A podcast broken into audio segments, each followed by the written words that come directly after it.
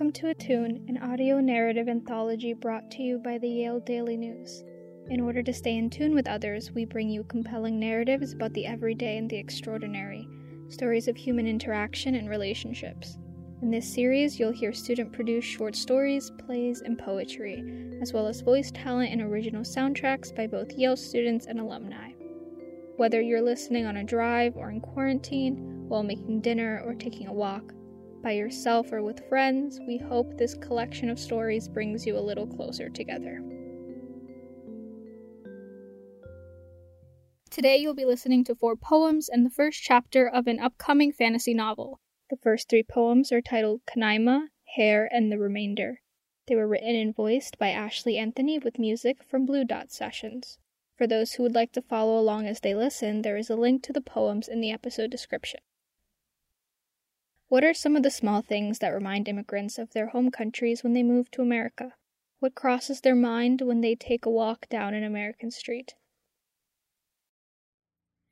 Hair. I run my hands through the tin, terse waves of unnatural brown, dyed forcefully in a small act of rebellion. Against what?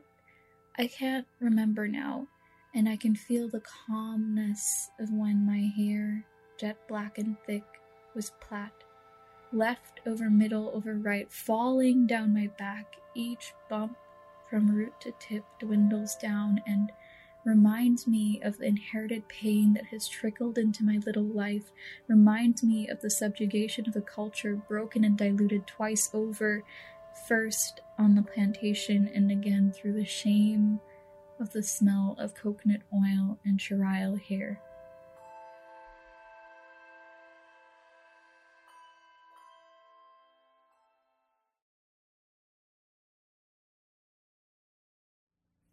Kanaima.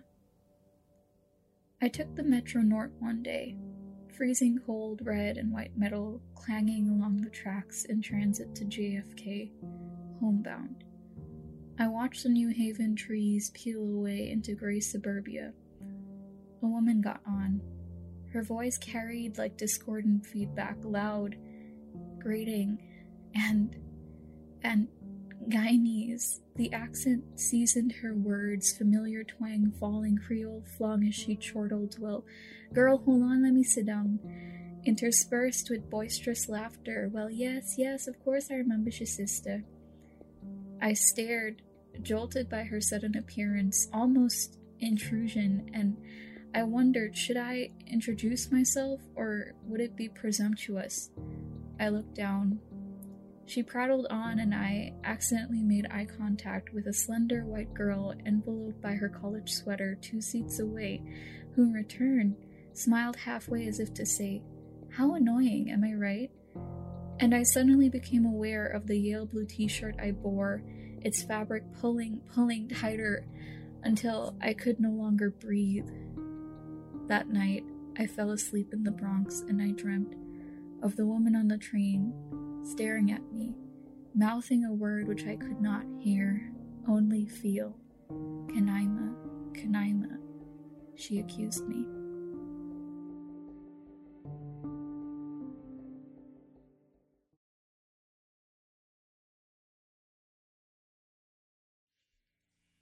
The remainder.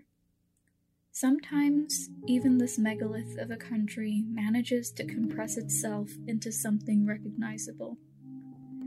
I see things that I know in small spaces, like the slick of sweat in the summer as it sticks to you, melding your body to your clothing.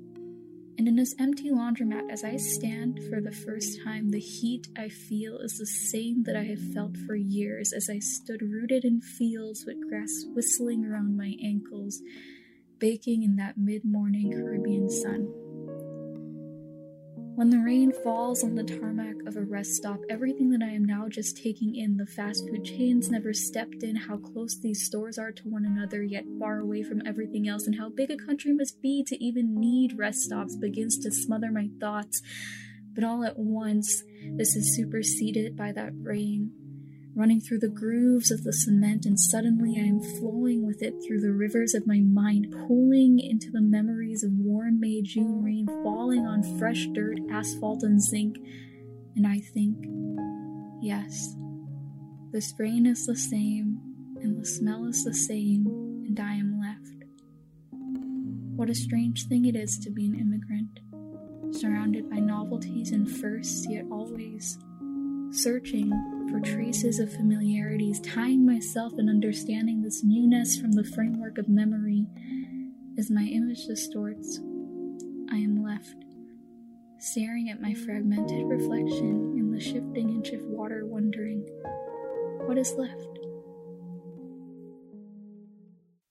The fourth poem in this episode is titled Scarlet. It was written and voiced by Masfi Khan with original music from Michael Gantz. In this poem, the character thinks about the dangers that minorities face in America. In their dreams, her hijab is a noose, the scarlet silk draped over her shoulders like a cautionary tale. This is what they already know her heart, a ticking bomb, all wires, metal, and blood, her mouth, a cavern of missiles. When they spit terrorists at her, they don't imagine that her body cracks against the pavement, that her blood spills into her hijab until the meaning of her name dissolves on their tongues. This is what they don't know. There are so many ways to wear a hijab, but a weapon has never been one. In a store in Jackson Heights, my mother thumbs through scarves, a rosy pink that complements her blush, an embroidered emerald the hue of her sari, an explosive tangerine that makes her glow like a sunrise. When she holds up the shimmering fabrics under the fluorescent light, they balloon into a gust of wind. Later, in front of the mirror, she will fold each end of her newly bought scarf into the shadows of her face. Secure it with pins sharp enough to cleave skin. Now it's perfect. Over breakfast, my mother makes pancakes and repeats the incident about the hijabi who was attacked on the bus. Right here, in Queens too, she says. My mother wonders how long our borough has been knifed into red margin slits, and she pours too much batter into the bowl. My mother keeps her distance from strangers, tugs her hijab just an inch closer, mutters a prayer onto my chest every day as if I will become a silhouette. For years, the anthem trickled between the gaps in our teeth. Yet every bus, every train, every street expands into a depthless ocean. We suffocate, cough up the bitter blue of premonitions. I stare at my reflection in the mirror and I wonder if this is the face of an American. Melanin soaked skin, eyes worn by my Bengali grandmother. I wonder if it's even possible my trembling brown hands to hold America in her glorious whiteness, to sing her anthem as if it can oscillate in the syllables of my Islamic name. I fear the story of otherness is only a warning that will echo in the punctures of my ribs. I fear that I will never learn how to harness it into a battle cry that roars and roars.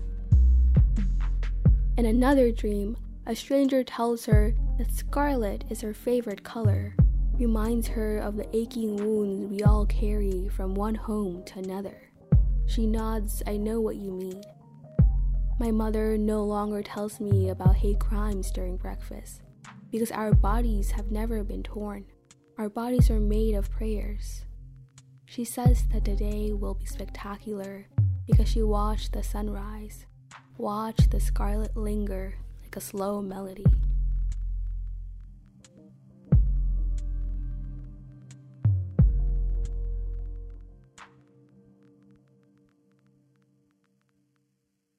The last piece in this episode is titled Where Cakes Dwell, Here Be Deathlings. It was written by Coco Ma, and it is the first chapter of her upcoming fourth fantasy novel, Deathlings. In it, you will hear the voice of Serena Pwong, as well as original music from Amelia Lake. These days, the only time I ever have for killing monsters is after school.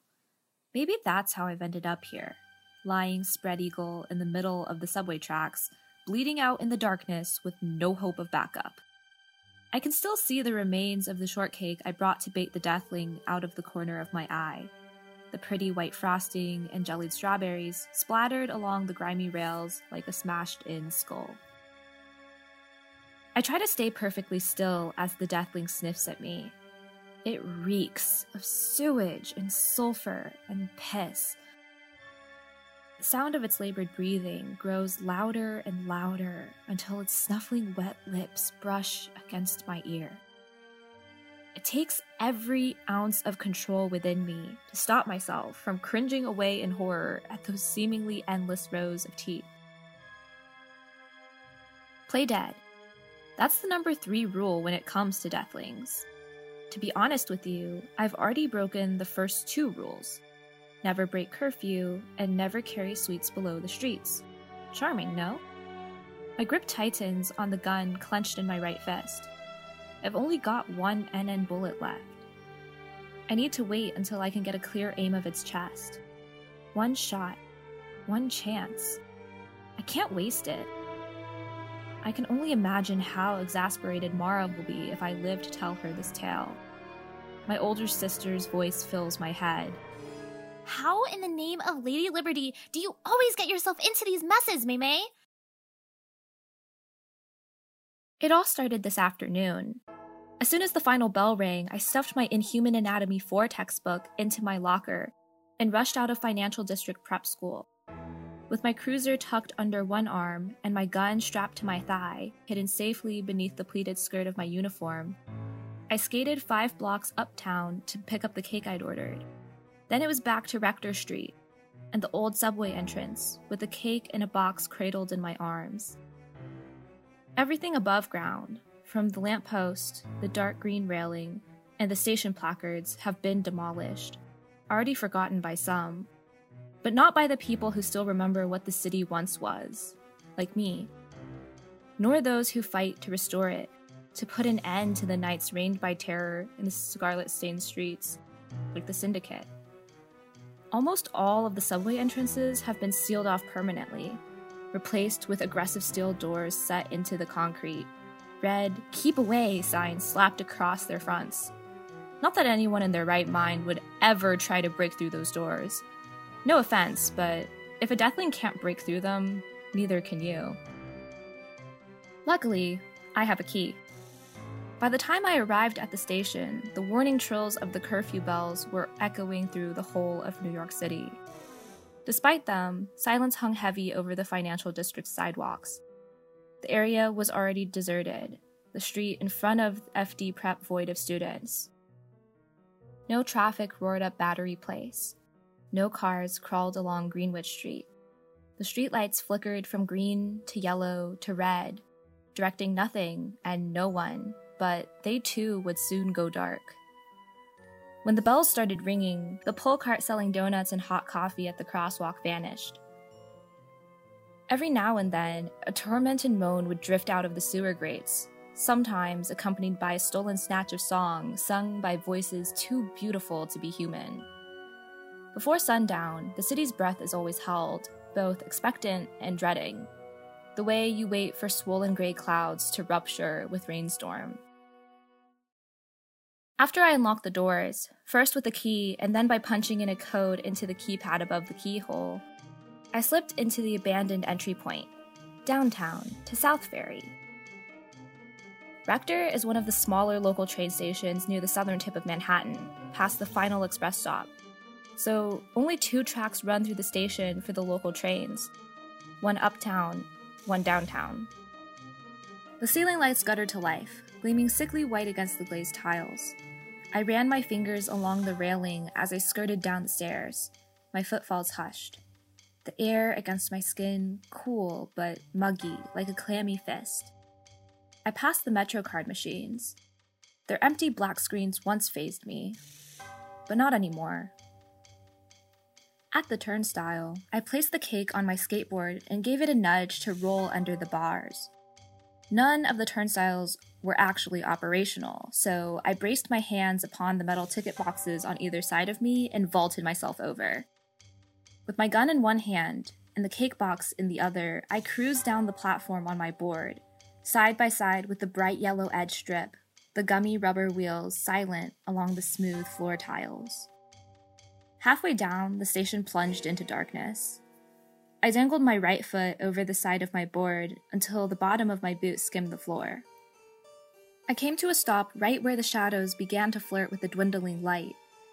I allowed myself a moment to just stand there, to remember.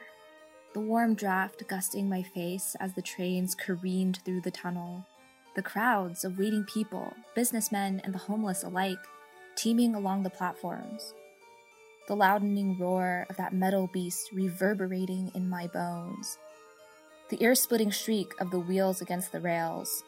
When I was little, I'd always clap my hands over my ears every time Mara and I rode the subway to school together. Stand clear of closing doors, please.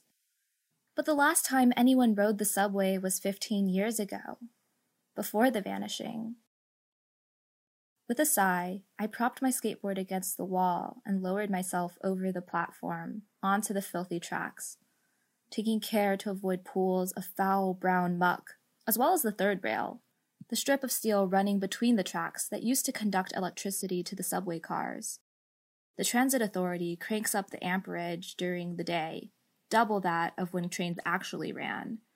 At 625 volts, it's more than enough to fry you to a crisp. Or, more importantly, fry the deathlings that roam and rule the underworld of New York City. Carefully, I set down the glossy white box and lifted the lid. I made sure not to get any frosting on my fingers as I removed the freshly baked strawberry shortcake. The last thing I wanted was for a night fang to chomp off my hand. With surgical precision, I placed the cake between the electrified rail and the track closest to me, half in the light, half in the shadows. Then I boosted myself back onto the platform and jogged over to my hiding spot, a barricade of three hulking black city issued trash cans that I pushed across the platform last week. Crouching down to wait, I triple checked my gun mag NN bullets are very hard to come by. And I used half the cartridge the day before yesterday. Specifically manufactured by the Syndicate weaponsmiths, a single bullet can make all the difference in the face of a hungry deathling. Now, the first thing to know about deathlings is that they will eat you, but only at nightfall when the sun's gone down. The second thing to know about deathlings is to start running as soon as you smell their signature rotten egg scent because as soon as one of them is close enough for you to see, rotten eggs will be the last thing you ever smell. And the third thing to know about deathlings is that they love sweets. Anything sweet, really. Belgian waffles, churros, banana bread pudding. However, I've learned that there's nothing a deathling loves more than cake. As the saying goes, where cakes dwell, here be deathlings or something like that. I kept my eyes glued on the pitch black void at the end of the subway tunnel, counted the seconds between every breath, forcing my pulse steady and calm. Not even five minutes had passed when, sure enough, that unmistakable stench wafted into the air. My nose scrunched, but otherwise, I remained stone still.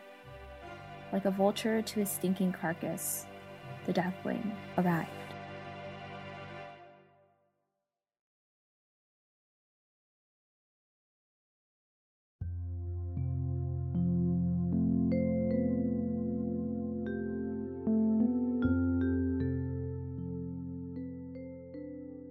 Thank you for listening to this episode of Attune. It was produced by Slavea Zaharieva and Laura Palacio Londoño.